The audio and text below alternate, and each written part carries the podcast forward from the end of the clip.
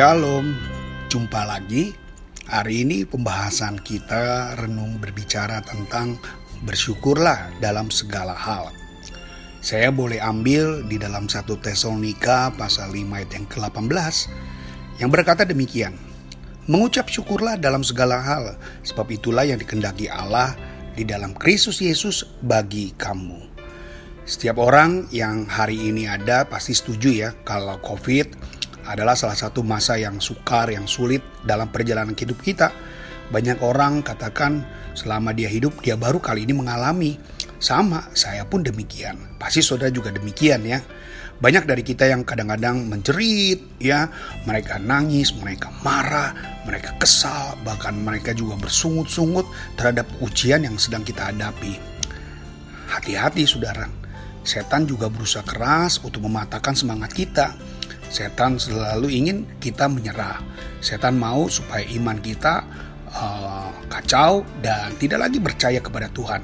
Jadi kalau kesah kita harus kita ingat ya bahwa Tuhan ya tahu bahwa apa yang sekarang kita sedang alami, apa yang sekarang kita sedang hadapi, Tuhan tidak pernah tutup mata.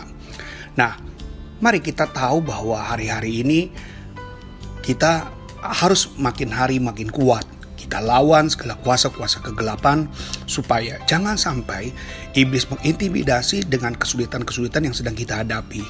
Kalau dulu kita bisa menang kalahkan kalau kita punya kekuatan yang daripada Tuhan yang luar biasa, apa pun yang kita hadapi kita bisa. Mari tunjukkan sekarang. Pembuktian adalah sekarang. Sejak awal strategi utama setan kita tahu ingin kita gagal.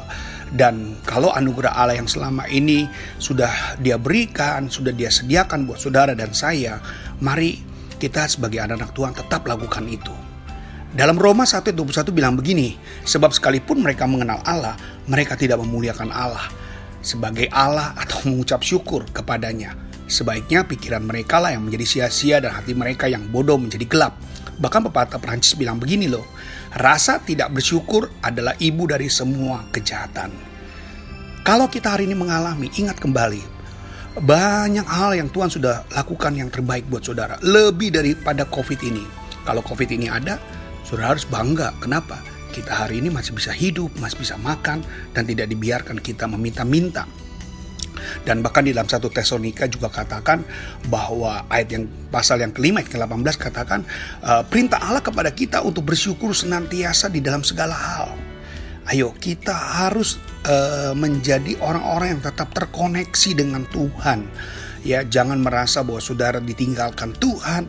Tuhan pasti ingin melihat bagaimana langkah iman kita, bagaimana latihan iman kita supaya apa? Ya, supaya kita ingat semuanya adalah uh, berjalan sesuai apa yang Tuhan punya mau sebagai pengingat kepada kita semuanya bahwa segala sesuatu yang Yesus Kristus miliki yang dia alami selama hidup sebagai manusia, baik buruk ataupun baik, bahkan termasuk di kayu salib yang datang dari Bapa di surga, semua Yesus alami itu sungguh menyenangkan di mata Allah Bapa. Alasan Yesus merangkul semuanya dengan ucapan syukur sekalipun sulit dan menyakitkan. Di Taman Getsemani dia juga merasakan hal seperti itu. Di Taman Getsemani dia melihat begitu banyak beban-beban yang dia hadapi. Di Taman Getsemani dia mengalami semua penderitaan-penderitaan yang sangat-sangat luar biasa. Tetapi semua dia lakukan, dia mentaati apa yang Bapak lakukan. Iblis maunya melemahkan, iblis maunya menjatuhkan, tapi tidak dibiarkan. Ya, Yesus sangat mengerti dilema yang sedang kita hadapi. Yesus sangat mengerti dan memahami. Dia mengerti hati kita, luka-luka yang kita sedang hadapi. Maka hari ini jangan patah semangat. Ya, saudara yang kekasih dalam Tuhan, tetap bersyukur. Jangan menghujat Tuhan, jangan bersungut-sungut, tetap bersemangat. Kita tidak boleh menyerah. Minta kepada Bapa untuk dia tolong kita, untuk dia membebaskan kita dan berdoa supaya Covid ini cepat berlalu. Ya, Puji Tuhan terus, memuji Tuhan terus. Jangan biarkan hidupmu terus dengan keluh kesah. Berharaplah kepada Tuhan, Bapa di surga akan mendengarkan, Bapa di surga akan membebaskan, Bapa di surga akan memberikan kekuatan senantiasa dan terus naikkan pujian dalam hidupmu.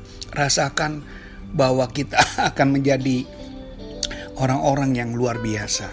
Jadi tetap bersyukur di dalam segala hal itu bukan sebuah uh, hal biasa ya mari ini adalah satu momentum di mana Tuhan mau melihat iman-iman yang sungguh, iman-iman yang taat akan terjadi dalam hidupmu. Tuhan Yesus pasti memberkati kita semuanya dan rasakan kasih Tuhan dahsyat buat kita semuanya. Shalom, Tuhan Yesus memberkati. Terima kasih kepada Pastor Yoel Elia Sakaria untuk renungannya pagi hari ini. Tuhan Yesus memberkati dan sampai jumpa esok pagi.